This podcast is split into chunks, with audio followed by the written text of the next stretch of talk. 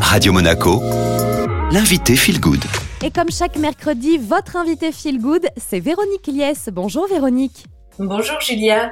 Depuis hein, quelques temps, on parle de l'immunité, on parle notamment eh bien, euh, des vitamines, des minéraux, des acides gras et aujourd'hui, zoom sur la star des minéraux, le zinc. Alors Véronique, déjà le zinc, à quoi ça sert et qu'est-ce que c'est? C'est véritablement le minéral auquel il faut immédiatement penser si on souhaite avoir un, un système immunitaire au top. Ici, ce qui nous intéresse, c'est que c'est un antioxydant, qu'il est anti-inflammatoire et qu'il a la capacité de ralentir la réplication virale.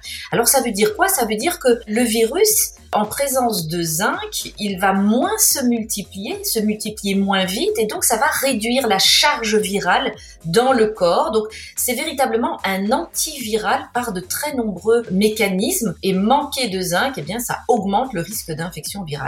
Bien entendu, euh, le but n'est pas d'en avoir le plus possible. Hein. Trop de zinc, c'est pas bon pour la santé.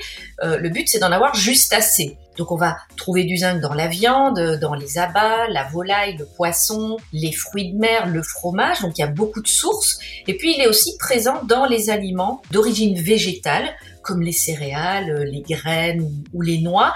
Mais il faut reconnaître qu'il est mieux absorbé lorsqu'il est d'origine animale. Et donc dans certaines situations, il va pouvoir euh, malheureusement, il va falloir se supplémenter.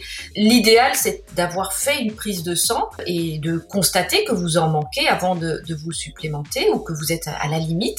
Donc ce sera par exemple le cas si vous êtes végétarien, si vous êtes végétalien, votre risque de manque sera plus important.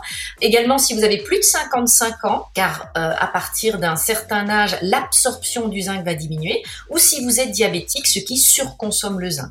Donc si c'est nécessaire, dans ces cas-là, eh bien prenez alors un petit complément de zinc, 10 à 15 mg, hein, pas plus, euh, d'un bon zinc comme du bisglycinate pendant 2-3 semaines par mois et puis régulièrement, eh bien vérifiez votre taux sanguin.